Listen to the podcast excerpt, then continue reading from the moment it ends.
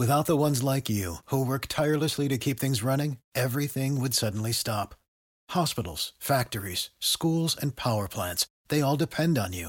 No matter the weather, emergency, or time of day, you're the ones who get it done. At Grainger, we're here for you with professional grade industrial supplies.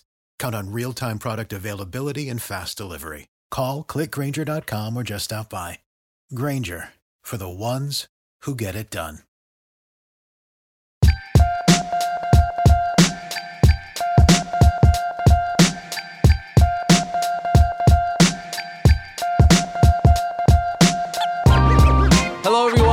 Hope you're doing well, and welcome to the very first episode of the Ariel Helwani Basketball Show. Man, I am so excited about all of this. It is so amazing to be launching this with the good people at Showtime Sports and Showtime Basketball. They've been doing an amazing job covering the great game of basketball that I love so dearly. As I said in the trailer that you can check out above, I've been a basketball fan for as long as I can remember, and my initial dream as a sportscaster was to be a basketball broadcaster. Well, I took a detour, but we are here. We are launching this bad boy. And like I said, I'm on cloud nine. I can't wait to get rolling, and I'm so excited about episode one. How about this? I mean, you talk about coming out of the gates with a bang. We are coming out of the gates with a bang because we have the man who is most likely, I feel very confident in saying this, most likely going to win the 2023 NBA Coach of the Year award. It will be his second time when he does so. He is the head coach of the Sacramento Kings, who have been one of the best stories in the NBA this season, and dare I say, one of the best stories in sports. Not made the playoffs for the last 16 seasons, longest drought in current American sports. And I mean, they've been through a lot. That market, that city, that town has been through a lot. They almost lost their team not that long ago. And, you know, ups and downs, many a transaction, many a player has come in. But when they hired Mike Brown from the Golden State Warriors last season, I think a lot of people thought, all right, maybe the ship is going to get strained out here. I don't think anyone thought that we'd see this. One of the best teams in the Western Conference, currently number three. Again, one of the best stories and a shoe in, in my opinion, to not only make the playoffs, but for Mike Brown to become the coach of the year. What a tremendous story and what a tremendous guy. A great storyteller, amazing energy, amazing perspective. Enjoyed this conversation so very much, and I couldn't be happier that Mike Brown given how great of a story this is and how great of a person he is, is our very first guest on the Ariel Helwani basketball show. So without further ado, sit back, relax, and please enjoy this conversation with the great coach of the Sacramento Kings, the one and only Mike Brown.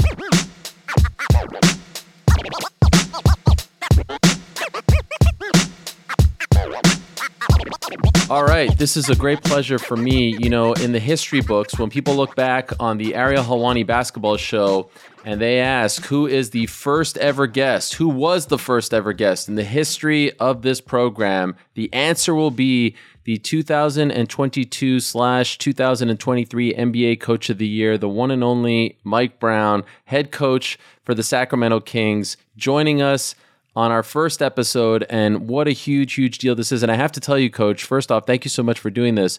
You know, I'm going to get into the story of how we met, but my Rolodex in basketball isn't quite as deep as it is in the world of fighting.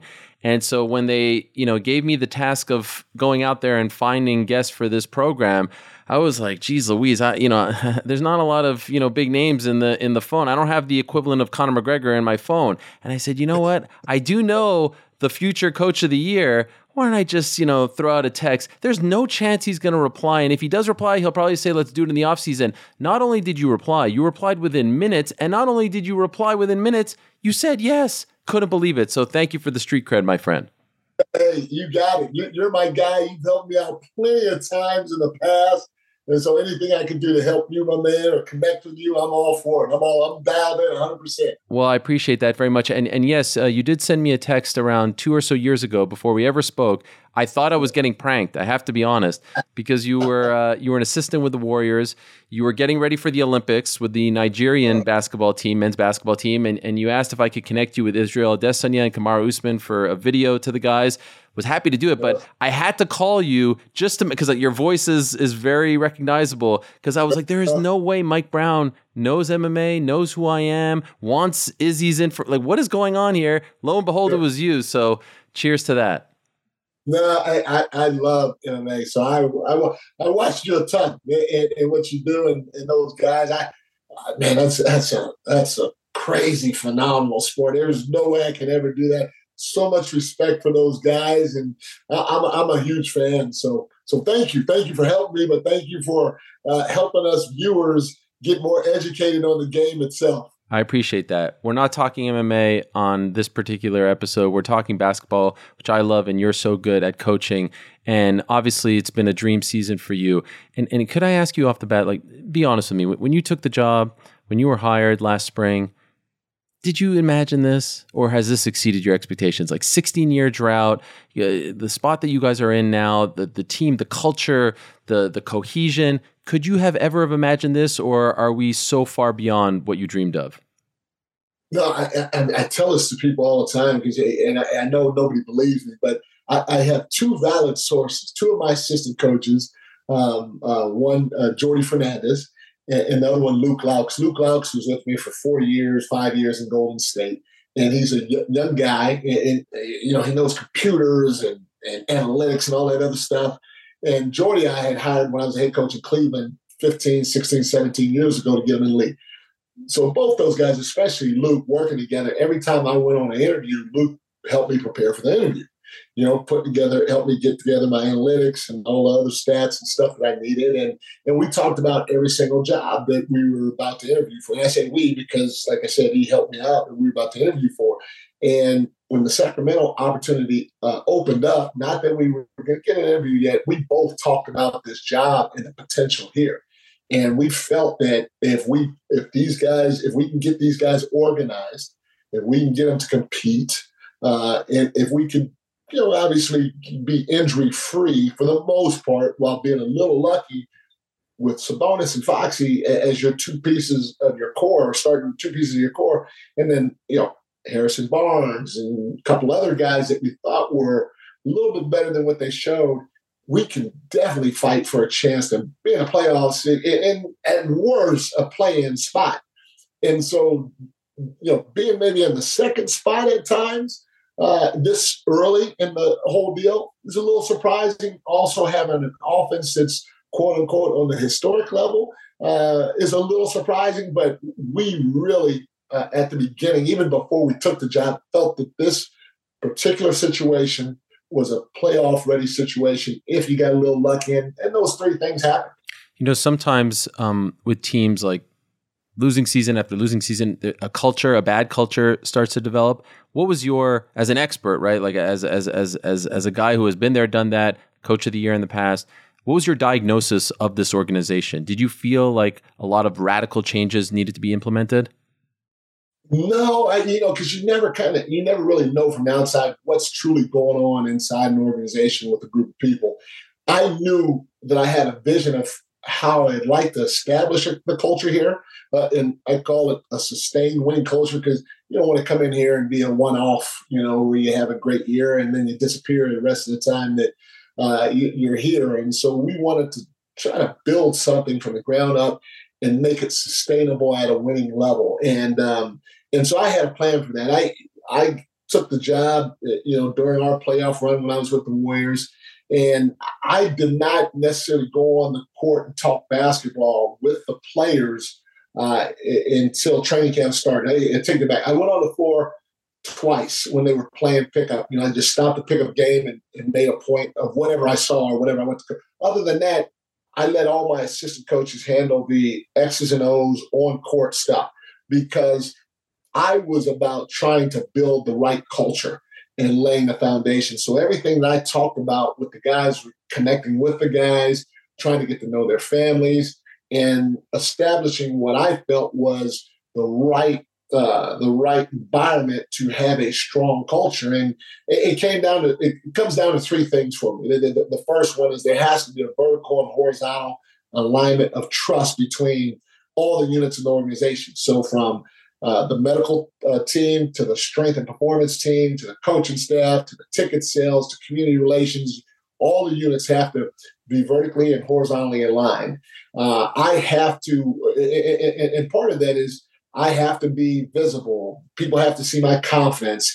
I got to give ownership to the group. All those things have to fit in order for that to work. The second thing is I, I had to establish a set of uh, principles uh, and values. Um, and I had to make sure that the leadership amongst the different units around the organization uh, bought into it and also helped me uphold uh, the, the, the, what those were. And uh, and then the third one is, you know, I had to make sure that everybody understands. Anytime you have a group of people, they ha- everybody needs to know what their role is. Uh, otherwise, you're going to have people overlapping fighting for the same thing and all this other stuff. And and not only know what the role is, but they have to embrace their role. Okay, there's three ways you can go. You can reject your role, obviously, which is not good. You can accept your role, which means one foot in, one foot out. You know, one foot in when things are going well, but when things ain't going well, that foot that's out is going to take over. Or you can embrace your role. And so we wanted to make sure that we defined everybody's role while giving them ownership as individuals and helping us define their roles so that they embraced it at the end of the day. And, you know, if those three components are right, then you have a chance to, you know, to, to lay a beautiful foundation that can be winning basketball or, or winning culture for many years to come, in my belief. To that last point, I had read, and correct me if I'm wrong, um, around training camp, you had everyone sign a contract pretty much agreeing to their role. Where did you learn? I, I've never heard of that happening before. Where did you where did you come up with that? or is that just something that you that you that you came up with, or did you know was it from someone else? No, so you know, I started thinking about you know putting this whole uh, thing together culturally, and um, you know, and I I really value it. I, I, I think highly of it. I think it's extremely important. When I was younger, I, mean, I felt like I worked hard my X's and O's were, I thought, pretty good, especially defensively. And I was going to check the box and make sure we weren't missing anything. But I really didn't value uh, trying to uh, implement a sustained culture within the environment of the group. You know, I felt hard work would basically lead us down the pathway of having a great culture, but there's more to it than that. And being around Steve Kerr for the six years that I was, uh, and listening listening to him message to his group every single day and add to the uh, the strength of the culture that was already there was an unbelievable experience for me. So uh, again, anytime you value something in life, you usually sign a contract uh, when you value something, and so I, I truly value the the makeup of uh, what it meant to have a strong winning culture. And when I presented this to the guys, basically, you, you, know, talking to them about the vertical and horizontal alignment of trust, talking to them about our values and our, our principles, talking to them about their roles, I wanted to make sure that they understood how important it was to me that this needed to be in existence and not just talked about today and forgotten about but needed to be in existence every single day going forward because it only gets harder once you attain a certain level. And with that being the case, if you're going to be a part of this and you value this like I do, then let's sign a contract saying that, okay, I understand what's going on. I'm buying into this philosophy. I value it as well. And to prove that I value it, I'm putting my name on, on the contract. And so we had three banners made up that list basically that stuff. Uh, and um, and we had everybody from Vivek on down to Matina, our, our team president, Monte uh, McNair, GM, and, and, every single player and every single coach sign it. We framed uh, two of the three. One is in our locker room downstairs at our home arena. The other one is in our training room upstairs in our whole, uh, practice facility. And then we carry one with us on the road so that uh, we can hang it up when we get into an opponent's uh, visiting locker room, just as a reminder that, hey, uh, if anybody tries to go sideways, remember, look, you signed this thing. You agreed to it because you didn't have to sign it. Because I gave everybody out. I said, you don't have to sign it if you don't want to. You don't believe in it. So everybody signed it. So we, you know, it was a, it's a thing of duty because we had to refer back to it a couple of times this year. Oh, really? Could you tell me about one of those times? Uh, and now, hey, no, I'm going to keep that in okay. house. All right, fine. You know, like, hey, look now, we all signed this. Don't forget now. Accountability. That is a huge thing. Yes, um, yes, sir. You know, speaking of your time with the Warriors, right before that was uh, your second stint with the Cavs, and it ended somewhat unceremoniously. Did you think in that period? I know you were a little bit out of the uh, the coaching ranks there for a season. Um, was there any part of you that was afraid that you would not get a head coaching job ever again? No, it, it, there was a part of me that thought that I wouldn't get a head coaching job again. I'm not afraid because I, I, mean I've been fortunate, blessed, lucky, however you want to call it, to have the career that I've, I've had so far. You know, and at that time I was going through a divorce, and you know my kids were uh, college age, going into college, and so I needed to step away from the game uh, more so to take care of myself personally. And um, and I had an opportunity to get back in as an assistant, but I put those things on hold. And, and Pop was great uh, down in San Antonio. He basically let me be a consultant uh, for, near about two years. And, you know, I had carte blanche. I could come and go. I was basically an assistant coach that could come and go as he pleased, even traveling with them in the locker room, the whole nine yards. Wow. And, and uh, you know, this allowed me to go spend time with my boys uh, wherever they were without having the pressures of worrying about, no, I can't go or I have to be here and I can't go see them. And so it was a great time for me to self reflect, kind of find myself and and then get my mind right to get back, back into the game. And so I again, once I took that job with the Warriors, beautifully beautiful people there, fantastic job. Uh, I, I mean, I could have done that the rest of my life, but there's obviously a competitive spirit within me that wanted another opportunity to head, head coach again. And did I think I'd get? I didn't. I don't. I didn't know. I'm, I'm a guy that thinks the glass is half full as opposed to half empty. And so I always, you know, kept, kept uh, the hope up that I, I, would get an opportunity someday. But it wasn't anything that um, you know I worried about, or I was depressed about, or I fretted about. A lot of it had to do with the situation that I was in. It was such a lovely situation that you know, if it if it came right away, great. If I had to wait another five years, great. If it didn't happen at all, hey, I, I, I could have done that. I could have worked for Steve Kerr forever. He's such a fantastic, fantastic human being. And then the players there, the city, and the the, the, the ownership group was all first class, top notch. I've always wondered this when you're a former coach of the year, um, take your team to the finals, great success. What is it like those first few games where you're now an assistant? Um, is that humbling? Like, how, how does the ego handle that? I, that's a great question. Um, no, you, you, know, I mean, I always felt like uh, I've been in, you know, I've been, I, the, the Warriors situation was fantastic for me. And it was a fantastic opportunity to win. And so I never, I never really looked at it like that neither, you know. Uh, and Steve gave me, I mean, the voice he gave me when I was with the Warriors was uh, extraordinary. I mean, I, I, had a strong voice there, and my my opinion mattered, and so I, you know it wasn't that. Over time, you know, you get to a point to where you you know you start. Yeah, I learned a lot from Steve, especially with him being a young coach. But over time, you start to say, okay, well, if I'm in this situation, I probably do it a little different, and you want to do it a little different, but then you got to remember your place, and so you got to kind of ease back or push yourself back a little bit. But in terms of it being humbling, I, I, I really, really enjoyed being around and, learning and working with Steve as well as everybody else. So that I was I never experienced that. You know, um, I've I've read what a lot of players have said about you, and, and they, they've been glowing about your success this past year. And it seems to me like, you know, this term is thrown out a lot, players coach.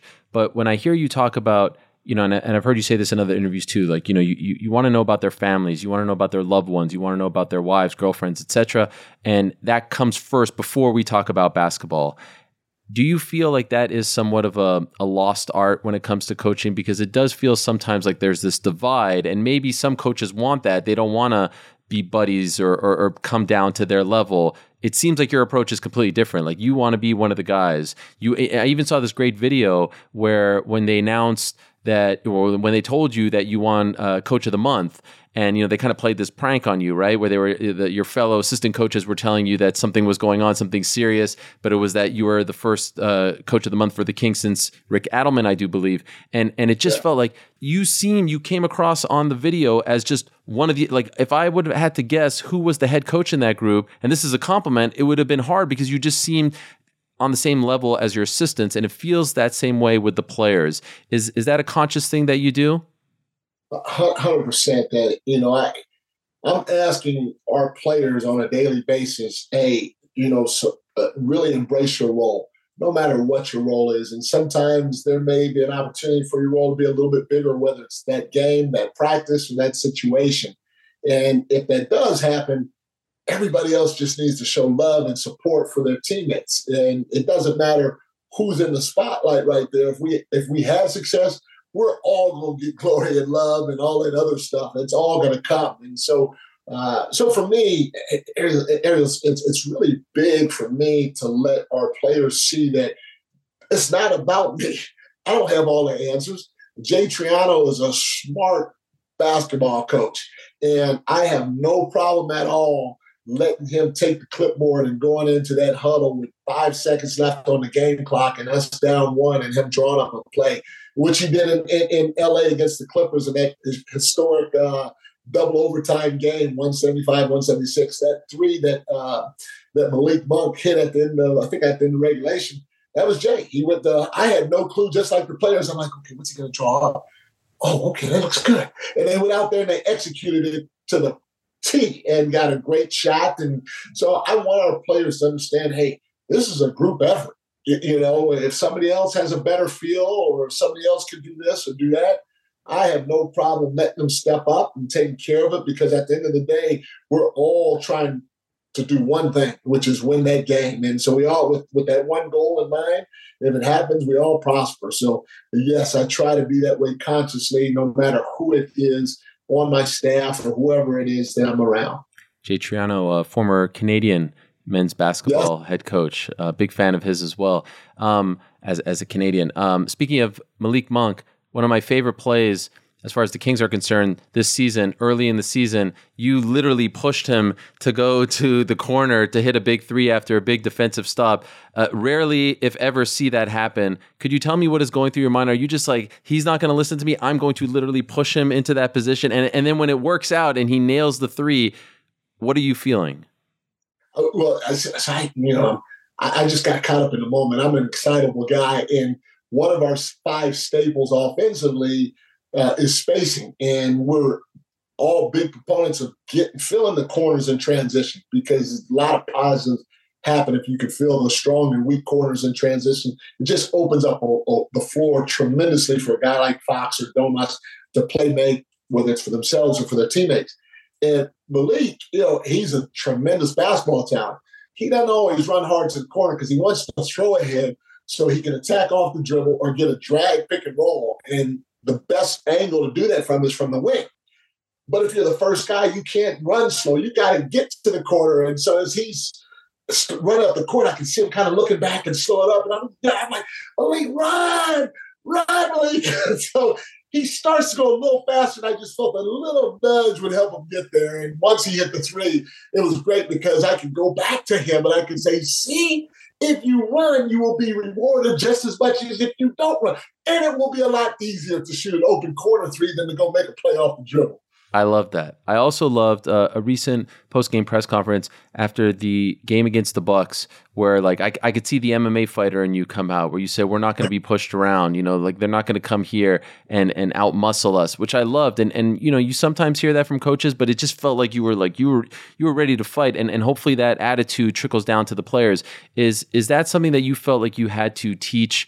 Your young team because let's be honest, a lot of them haven't had a lot of success in the league. They haven't had playoff success. They haven't tasted anything that you've tasted as as as a coach. So did you have to kind of like almost early on like tell them you got to believe that you could you're not going to be pushed around by the the former champs the bucks no one's going to come here and intimidate us was that something that you had to do and, and by saying that to the media are you also kind of speaking to your team as well when you say something like that Hundred percent, you know, and and it's about us believing, uh, not only believing we can win games, but believing we can be the most physical team, believing we can be the smartest team, believing we can be the fastest team. Believe all those things come into play, especially if you want uh, to, to not only just make the playoffs, but advance in the playoffs. And you're right, we don't have many guys on our team that have been in uh, um, the big roles and have won at a high level, especially come playoff team. Now we we've had some guys that have made the playoffs, you know, but I, th- I think it, it, we have maybe uh, Dellavedova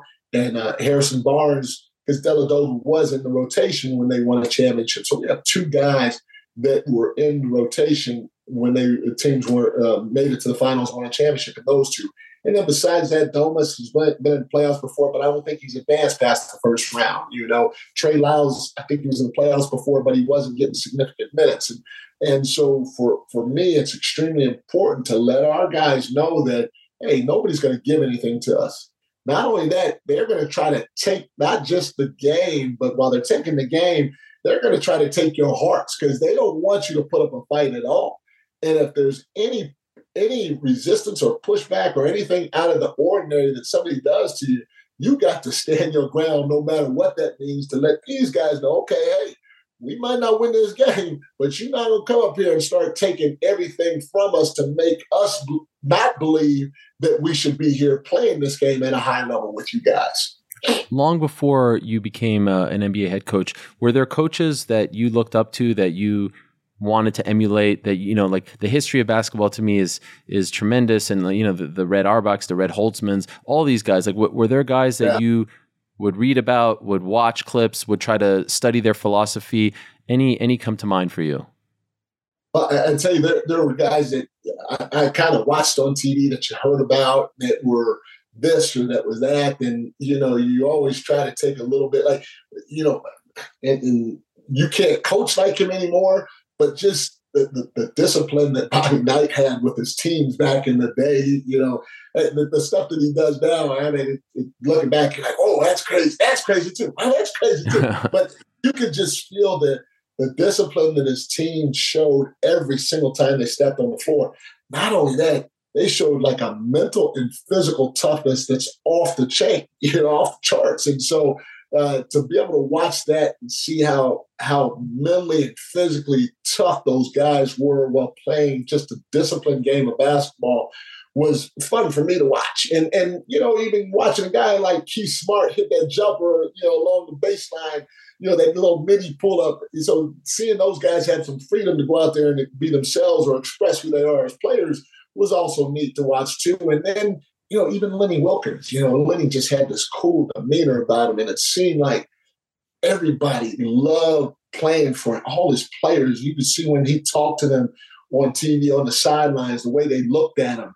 It, it just something about his his coolness that attracted me to uh, want to watch him coach. And then the last person is is probably Chuck Daly. Chuck just was man. He just I, I don't know to get that group to play the way they did uh, that, that, was that was brilliant. I, I, I loved watching Chuck for, for, for, many years and and to do what he did with the group of players he had and and and, and help them establish having an identity that everybody believed in that helped them get over the hump and maybe overachieve was uh, second to none. So those three guys, I, I, had a lot of interest in watching growing up.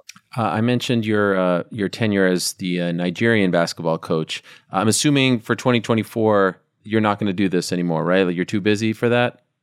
It's been tough. I, I am not going to do anything this summer. Uh, we the team did not qualify for the 24 Olympics, um, so oh, that's we'll already off the table. Well, there's a chance that they can still qualify. There's a tournament this summer that they can go to, and they'd have to win the tournament. Uh, I, have been coaching nonstop since I think 2018 or 2019 in the summertime. And uh, you know, obviously being a head coach with the, with the Kings and trying to get this thing going the right direction, coaching every summer, two or three different tournaments uh, in the summertime at at times. Um, I, am I'm, I'm not going to do anything this summer. If we qualify and they want me to be involved uh, the following summer, then I, I, would definitely think about doing so. Did you enjoy it a couple years ago? I, I did. I, I, had a blast. You, you talk about talent Ariel, the, the, talent that that Nigeria has is it's insane from top to bottom, especially the guys that are in the league, and they have it from various positions, and it's only going to get better. Uh, so I, I, enjoyed being around the players. Uh, there were some some things behind the scenes politically that uh, you know that you run into that you're not used to, especially not being involved with them before. Uh, that you have to get adjusted to, but uh, it, it was a fantastic, fantastic time for me and a tremendous learning experience for me. Uh, I know this is kind of like asking a father who's his favorite child, but just curious, like where would this season? I know we're not done yet, and and there could be some incredible magic to come, but right now, like where would you rank this season in terms of all the great years that you've had as a coach? Is this is this number one because of how great it's been and, and all the love and, and, and how somewhat unexpected it's been? Is is it unfair to rank it just yet? Where, where would you put it right now? Uh, it, it is it is still a little early to rank it. Yeah, yeah. uh, but I, I, will say this: so far, it's been uh, if, if, it hasn't been the best, it's definitely top two at minimum, top three, and, and just it's mainly from this uh, uh, standpoint that to be able to feel the vibe with the people outside the organization, around town, around the city, and to see on their faces uh, when you get an opportunity to be out and about, the joy that you feel like you were part of bringing to them, uh, and how proud they are. It's it's nothing better, you know, in my opinion, in life. When you can touch somebody you don't know and bring that that proudness, that joy to them, that's that's second to none in terms of feeling like you're trying to accomplish something that's just bigger than you. And and so I it would be up there for sure. I was just going to ask you about that, like going around town because that that market has been through so much, right? They almost lost their team not that long ago, and it feels like they have a little bit of PTSD. And they had such a great run in the early 2000s, and then it all kind of came crashing down and almost lost it forever. Do you feel like you get like genuine love and and and like people coming up to you just thanking you for what you've done the the the joy like this has been such an amazing story well, arguably one of the best stories in sports this year and certainly in the NBA do you feel like you get that gratitude unlike previous seasons as as a coach? Hundred percent and this that's not knocking the fans and any of the other spots that I've been. It's it's just keeping it real and how hungry how passionate uh, how intelligent this fan base is in Sacramento and to be where they are, to be where they were, to kind of get knocked down for so long and be the brunt of so many jokes and all that other stuff, especially when you know this is your only uh, professional team uh, in, in, the U.S. Um, it, it, it's tough. For, it's tough uh, for for the folks here to handle, and you know not only does it bring joy and excitement, but uh, people here are hard working and they're extremely proud of their city And it's a beautiful city. And so to be able to have something on a national stage uh, that they can be proud of and no longer hear the jokes that they've heard in the past uh, makes this even that much more special, uh, not only for myself and for the team, but for uh, everybody in the organization and in particular, everybody in the city. Okay, just a couple more and I'll let you go. I promise. This has been great. I really appreciate it. Uh, thank you so much for the time. Has anyone in particular been a very pleasant surprise for you on the team? You thought he was going to be something, and he's now something completely different, and you are just kind of blown away, pleasantly surprised by what he's brought to the table. Yeah, I mean, I could.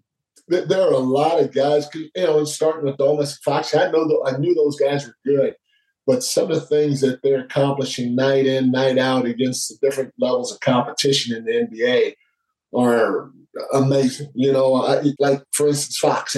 Did I think he could be as quote unquote clutch as he is? I thought he could score uh, at a very high level. I thought he could set his teammates up. I thought he could help us win games. But to see him close in tight ball games with the confidence that he has has been really special for me to be around and witness. You know, Domas, you know, you look at Domas, and I thought he was a, a, a, good ball handler for a big. I thought he could score, but but the way he not only initiates our uh, our early offense, but sometimes gets to our second, third options is ridiculous. I mean, it, it is ridiculous at how good his ball skills are when it comes to setting guys up, passing, setting screens, understanding angles and all that other stuff. It's off the charts. It's way better than what I thought. And, you know, I thought there was one guy that's like that, and that's Draymond Green. Uh, Domas is the other guy that's like that. And, and that's not taking anything from Jokic. Everybody's like, well, what about Jokic? Well, to me, what Jokic does, he can get off the glass and he can come down and he can make the pass. But he's not going to necessarily get from that initial pass or that initial part of the early offense, get the ball reversed even on the dribble, and get to a second or third option by himself while he's being pressured. Domas has shown the ability to do that. Same with Draymond. So that really has made him, in my opinion, a, a lot more special than what I imagined. And then, you know, I could go down the line from there. And even a young guy like Davion Mitchell, he surprised me. He surprised me with his ability, especially offensively. You knew he had it in him defensively, but he's won some games for us, hitting some big shots throughout the course of the game. You know, he's hit some big threes, he's gotten to the bucket. He's done some things offensively that surprised me in terms of taking the right shots at the right time and then knocking them down. Kevin Huerter, Kevin is a guy that really, you know, I you knew he was a shooter. I knew he could play make, especially as a secondary ball handler. Uh, but to watch him create separation with his movement off the ball that's a thing of beauty. That you know, to me, that's up there. Again, he's not Klay Thompson, so folks don't uh-huh. say I'm saying, I'm saying Kevin is Klay Thompson. You know, uh, Klay's a Hall of Famer. It's yet to be seen if Kevin will, but his ability to create set, uh, separation and move out, out the ball is really, really dynamic, and it's up there with the best of them in the game and today. And I, I'm sure I can go down the line with others, but those are the ones that just pop right off the right off the screen to me when I watch us play. So getting to 40 wins is big, getting back to the playoffs big.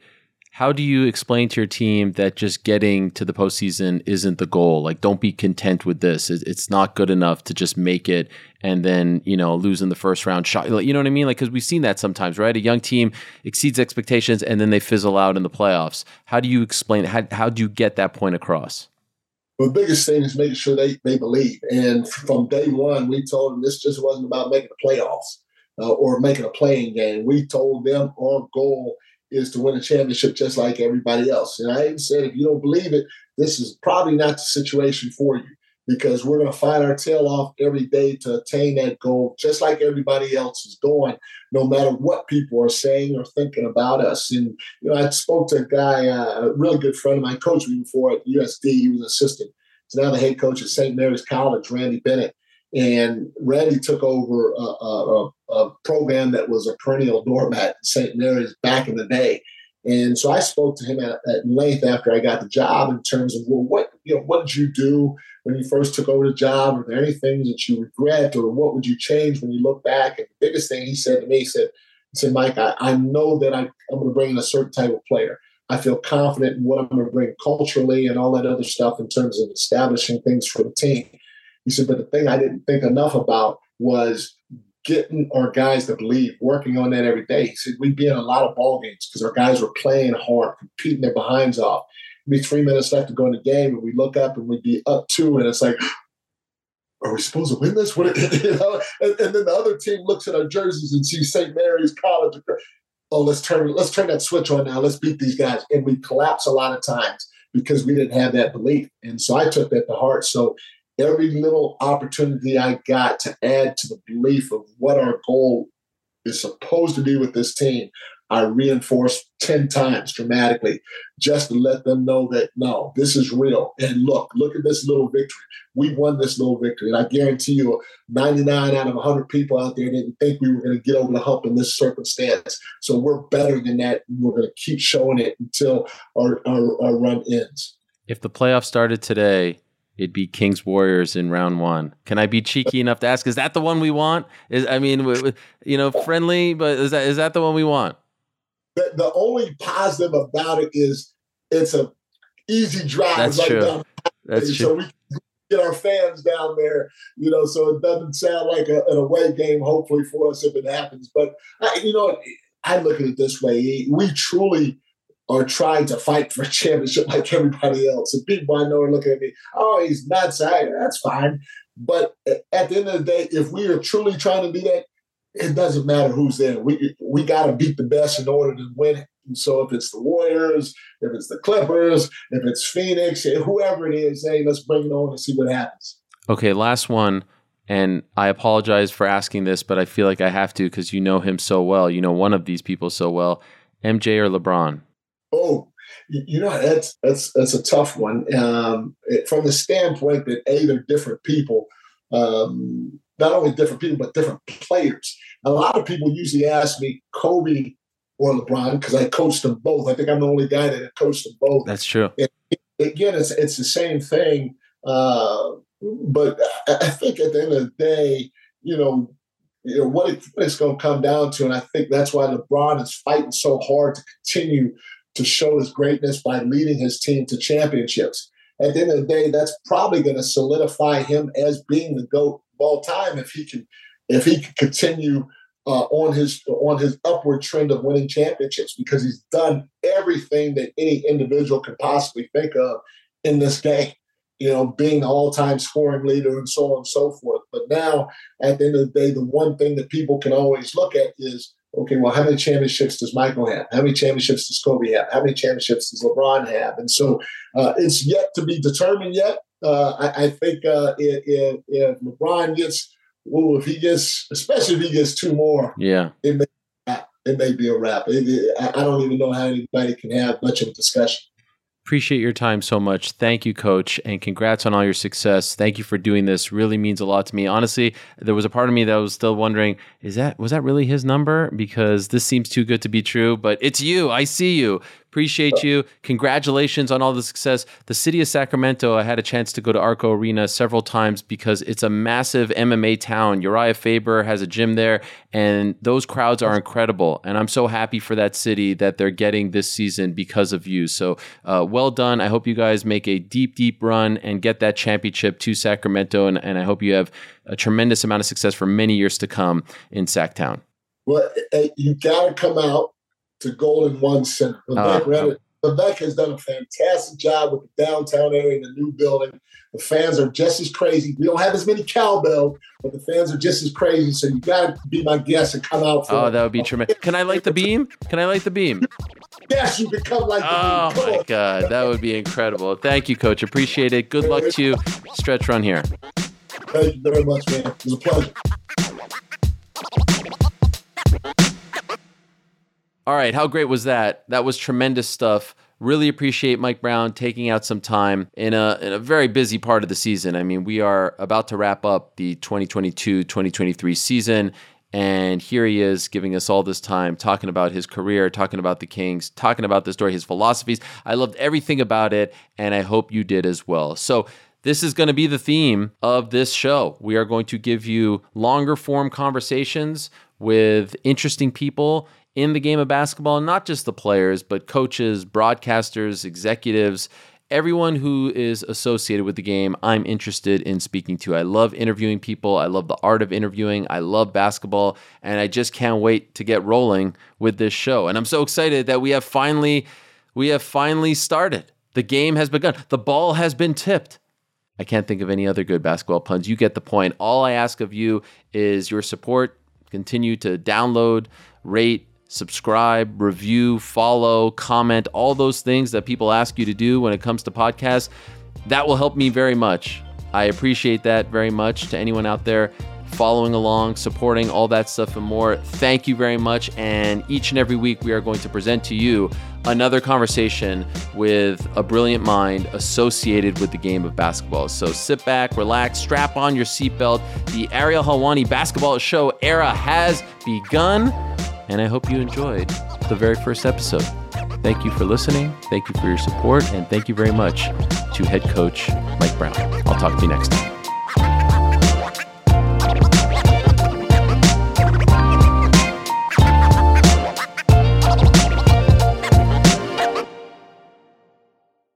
Say goodbye to your credit card rewards. Greedy corporate mega stores, led by Walmart and Target, are pushing for a law in Congress to take away your hard earned cash back and travel points to line their pockets. The Durbin Marshall credit card bill would enact harmful credit card routing mandates that would end credit card rewards as we know it. If you love your credit card rewards, tell your lawmakers hands off my rewards. Tell them to oppose the Durbin Marshall credit card bill.